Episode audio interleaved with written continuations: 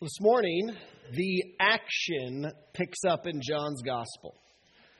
That over the last three months, I've preached through chapters 13 through 17 uh, of John, which primarily consist of Jesus teaching his disciples on the night before his death.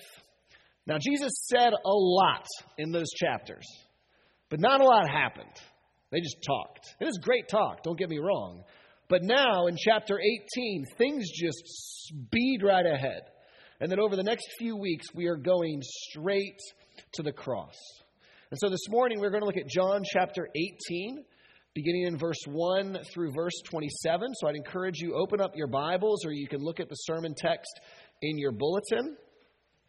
John chapter 18, beginning in verse 1. So Jesus and his disciples have been together. This is the night before he would die. He is teaching them, and they leave the upper room where they were. And we pick up the story there. John chapter 18, verses 1 through 27. Let us hear the word of God. When Jesus had spoken these words, he went out with his disciples across the brook Kidron, where there was a garden which he and his disciples entered. Now, Judas, who betrayed him, also knew the place, for Jesus often met there with his disciples. So Judas, having procured a band of soldiers and some officers from the chief priests and the Pharisees, went there with lanterns and torches and weapons. Then Jesus, knowing all that would happen to him, came forward and said to them, Whom do you seek? They answered him, Jesus of Nazareth. Jesus said to them, I am he. Judas, who betrayed him, was standing with them. When Jesus said to them, I am he, they drew back and fell to the ground. So he asked them again, whom do you seek? And they said, Jesus of Nazareth. Jesus answered, I told you that I am he. So if you seek me, let these men go. This was to fulfill the word that he had spoken of those whom you gave me, I have, not lo- I have lost not one. Then Simon Peter, having a sword, drew it and struck the high priest's servant and cut off his right ear. The servant's name was Malchus. So Jesus said to Peter, Put your sword into its sheath. Shall I not drink the cup that the Father has given me? So the band of soldiers and their captain and the officers of the Jews arrested Jesus and bound him. First, they led him to Annas, for he was the father in law of Caiaphas, who was the high priest that year. It was Caiaphas who had advised the Jews that it would be expedient that one man should die for the people. Simon Peter followed Jesus, and so did another disciple. Since that disciple was known to the high priest, he entered with Jesus into the courtyard of the high priest. But Peter stood outside at the door. So the other disciple, who was known to the high priest, went out and spoke to the servant girl who kept watch at the door and brought Peter in. The servant girl at the door said to Peter, You also are not one of this man's disciples, are you? He said, I am not. Now the servants and officers had made a charcoal fire because it was cold, and they were standing and warming themselves. Peter also was with them, standing and warming himself. The high priest then questioned Jesus about his disciples and his teaching. Jesus answered them, I have spoken openly to the world. I have always taught in synagogues and in the temple where all Jews come together. I have said nothing in secret. Why do you ask me? Ask those who have heard me what I said to them. They know what I said. When he had said these things, one of the officers standing by struck Jesus with his hand, saying, Is that how you answer the high priest? Jesus answered him, If what I said is wrong, bear witness about the wrong. But if what I said is right, why do you strike me? Annas then sent him bound to Caiaphas the high priest. Now Simon Peter was standing and warming himself, so they said to him, You also are not one of his disciples, are you? He denied it and said, I am not. One of the servants of the high priest, a relative of the man whose ear Peter had cut off, asked, Did I not see you in the garden with him? Peter again denied it, and at once a rooster crowed. Let us pray. Well, Lord God, we thank you for your word. We thank you that you are a God who speaks truth to us. And I pray, O oh Lord, today that you would speak through me, in spite of my sin, in spite of my weakness, that your word might go forth clearly and truly so that we would understand it and that you, O oh God, by your Spirit would apply this word to us. And so, God, I pray for all of us here that you would give us ears to hear, that the distractions of today and that the cares of this world would fade away and that we would give ear to you, O God, as you speak through your word. Open our hearts and minds to hear what you have to say, to receive it as truth and that you, O God, would work in us by that powerful word and by your Spirit, and so draw us closer to Jesus. It's in His name we pray. Amen.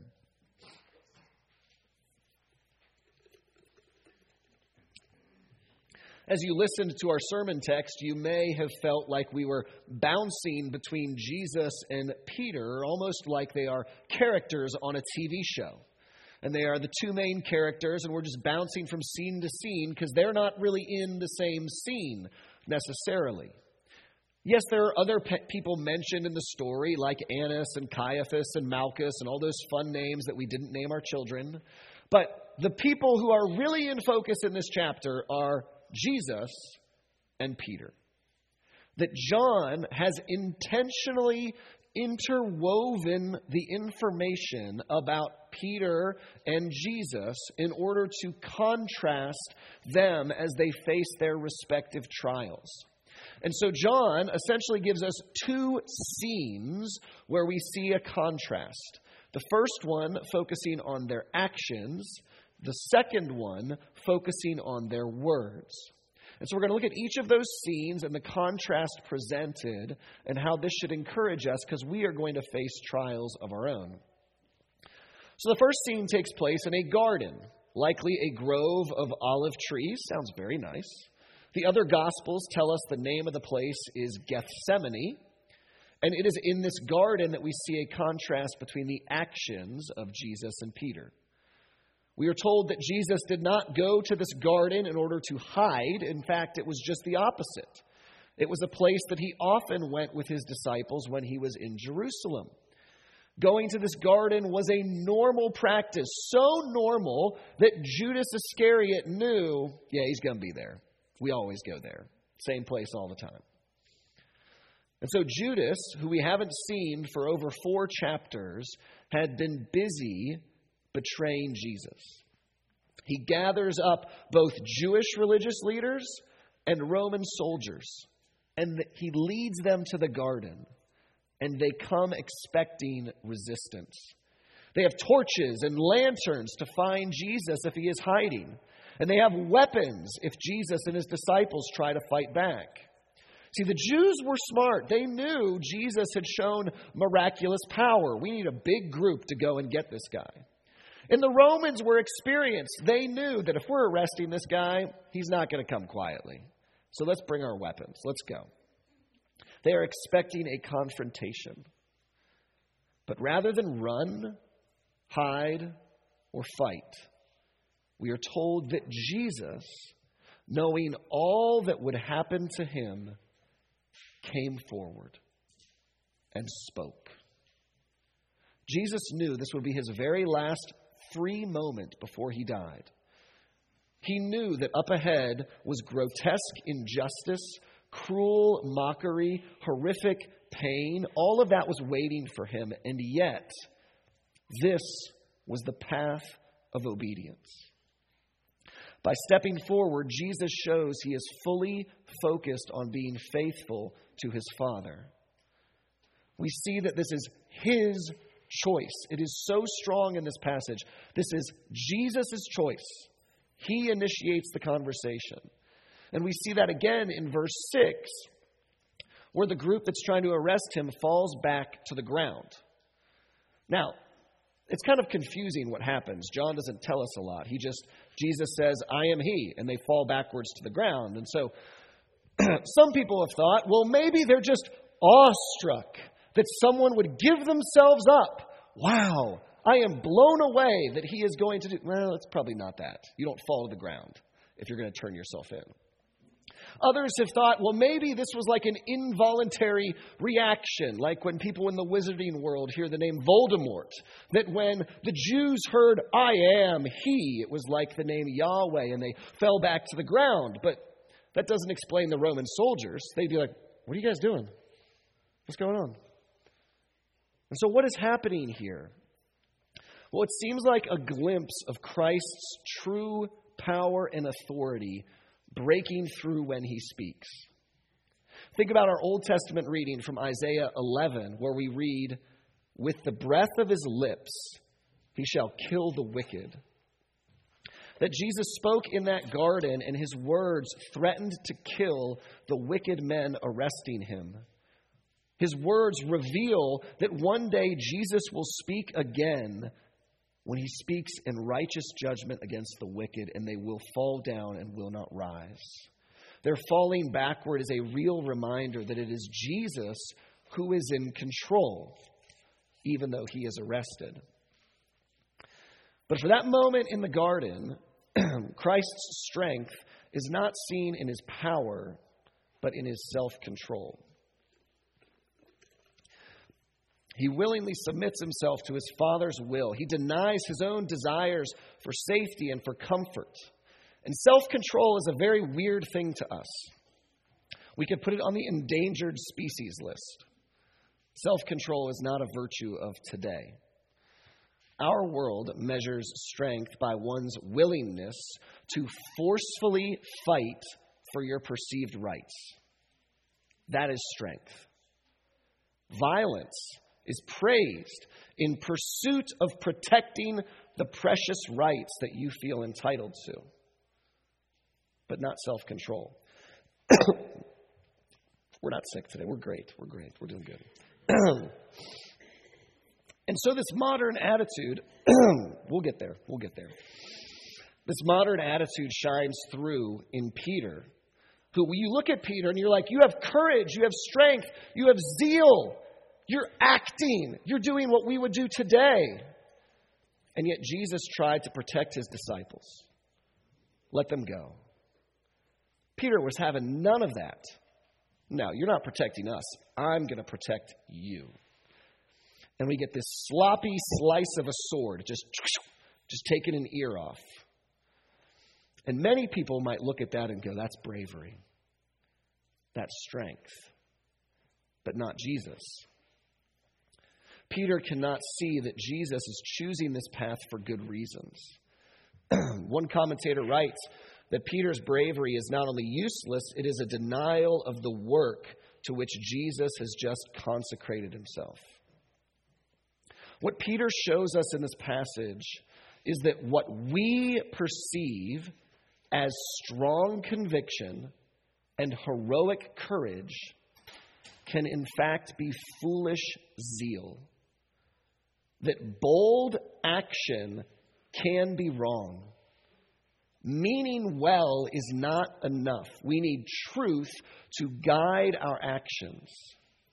See, Jesus called us to seek first his kingdom, but he wants us to seek first his kingdom his way according to his word, not according to the world's strategies. and so today, we may try to change our community our family, our nation.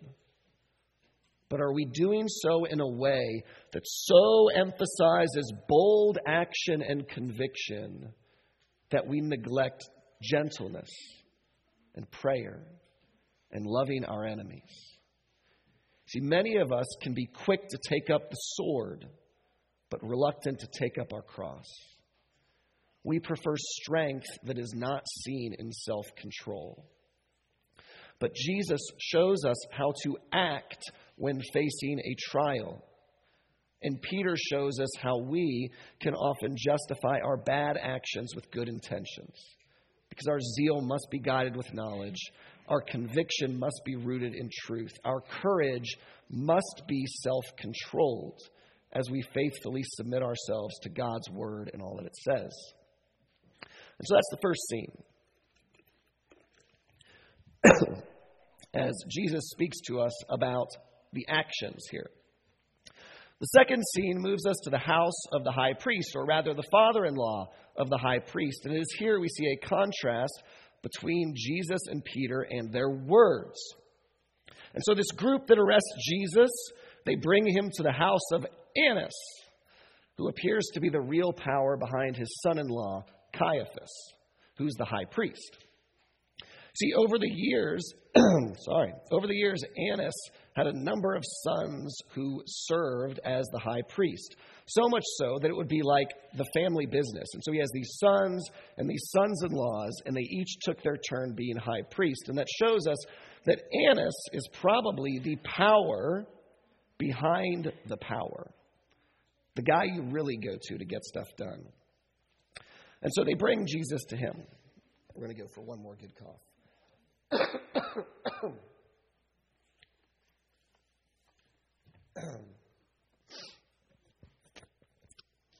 make it. We're going to make it. Lord, help me. Okay. it's always on Sunday, you know? so let's imagine ourselves in Jesus' situation. We're hanging out at night.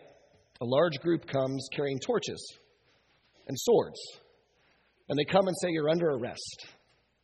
And so they tie you up and they take you to the house of a very important person who has the power to put you in jail.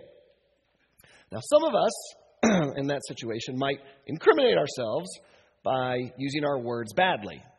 How dare you? What are you doing? Take your hands off of me. What is the meaning of this?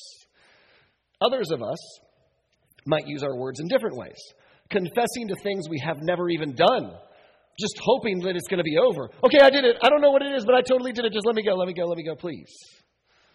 And that was the point. They were trying to intimidate Jesus, to force a confession of crimes or to force him to deny any ambition. The Jews wanted to either kill the movement or kill the man. And by the next day, they wanted to do either or both. But here, notice how Jesus responds. He sees right through what it is they are doing. That if he was guilty, the people arresting him would bring charges, not questions. If he was guilty, this would be happening during the day, not under the cover of night. And so Jesus calmly assures his captors I've always taught in public, openly in tabernacles, in temples, or synagogues, in temples, for all to hear. That yes, I teach my disciples in private, but it's the same stuff I told everyone else. They're just slower. I can't get them to understand what I'm saying. And so he's saying there's no sinister plot to overthrow the authorities. I have tons of witnesses about what I have said. And so Jesus shows us that standing with the truth gives you confidence. Whereas the authorities show us that you have to scramble in the dark to justify lies and wicked actions. They needed backroom deals and betrayals in order to achieve their plots. But Jesus, meanwhile, reminds us that truth will win in the end. He calmly speaks the truth when on trial, knowing God's going to work this out. I know what's true, and I'll say what's true. This confidence of Jesus is contrasted then with the cowardice of Peter. That even though Jesus predicted Peter was going to deny him three times, it still hurts to read it.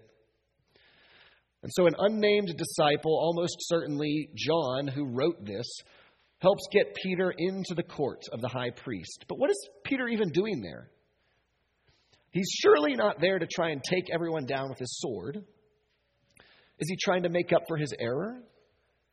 Is this some sort of curiosity and loyalty? What is, what is he doing? We don't know why Peter decides to follow Jesus, but we know what happens. Peter faces a trial of his own. Not the trial that is the center of attention, but a sideshow trial over here. A servant girl asks him, You're not one of this guy's disciples, are you? I am not, he says. Now, we can try to excuse this as a way to be secretive and to enter the court without being in danger, but again, why are you there, man? Why do you have to be there? This girl is not going to interrupt this heated hearing about Jesus to tattle on Peter. Why are you denying when there is no threat? John Calvin writes that Peter had boasted that he would prove a valiant champion, able to face death resolutely, and now, at the voice of just one girl, and without any threatening, he is beaten. He throws down his weapons. And after that first denial, it was easy to keep on denying. That sin is like that. It builds momentum like a snowball rolling downhill. It is hard to stop once we start. We know why Peter did this. We know why he denied. He wanted the joys and triumphs of following Jesus, but did not want the suffering and shame. He wanted to follow Jesus, but not at a cost.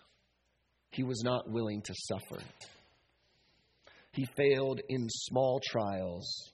He was not going to succeed in bigger trials.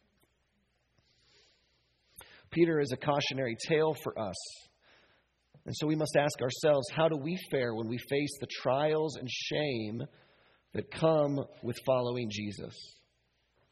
See, day after day, we will face tiny trials where we can deny our faith in Jesus to ourselves and to others. It may be a polite affirmation of sin so that we don't stand out as weird in the world. It may be remaining silent when we should speak it may be slowly letting our children be shaped by the world instead of by the word. And each and every one of those many denials we can justify.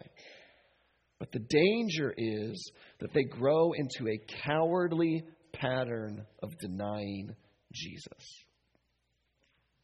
God has revealed his truth to us so that we might believe it with conviction. He has promised us His truth will win in the end, that the lies of the evil one will be exposed, that the false promises of the world will not be delivered. Jesus shows us here is how to speak the truth in love. And Peter shows us how quickly we can fail when faced with the slightest opposition. And so, looking at these two scenes, we are left wondering what hope is there for us? Because we are way more like Peter than Jesus. When trials come, our faith ends up faltering. And in light of our New Testament reading from Matthew 10 32 and 33, we should be afraid.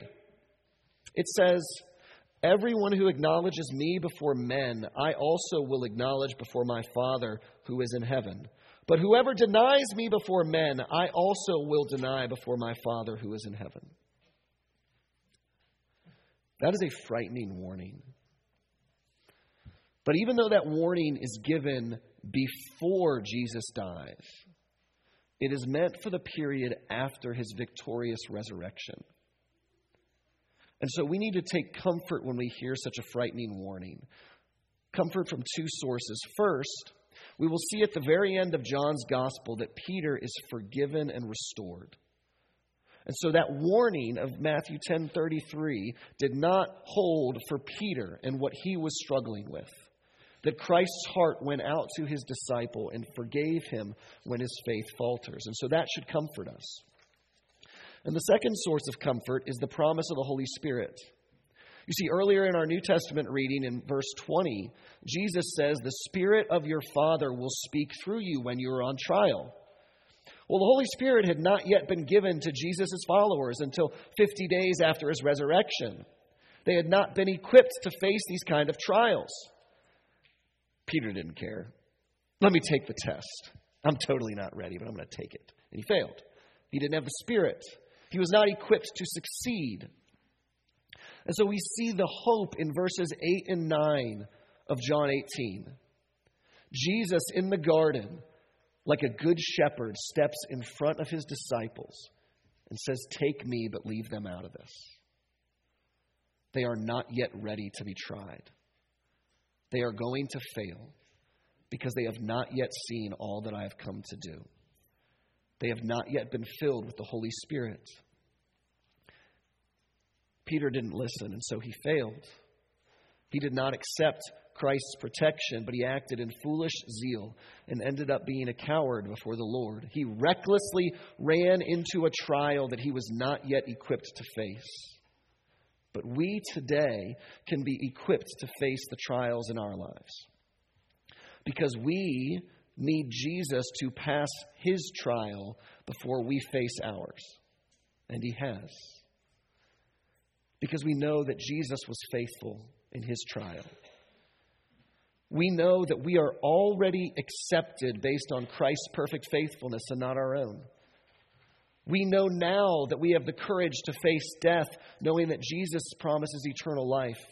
We have the comfort of knowing that we can be forgiven and restored when we fail. We have the confidence in God's truth in the Bible as the Spirit testifies about this truth to us. And so we are going to have troubles and trials in this life. Brothers and sisters, there will be many of them of different kinds. Some are going to be huge and obvious, leading us to cry out for courage from the Spirit that we would remain faithful to Jesus. But more often than not, we are going to face the daily trials of ordinary suffering and mild opposition.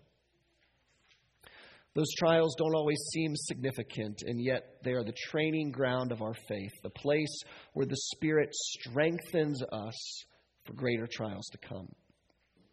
And so, as we hear from our word today, may we trust in our faithful Lord and Savior to equip us for whatever trials we face today. May He fill us with His faithfulness that we might grow in our faith as the steadfast Spirit works in us. And may our actions and our words be so shaped by God's Word that our confidence and conviction in the Lord shines through for all to see. Let us pray for that strength.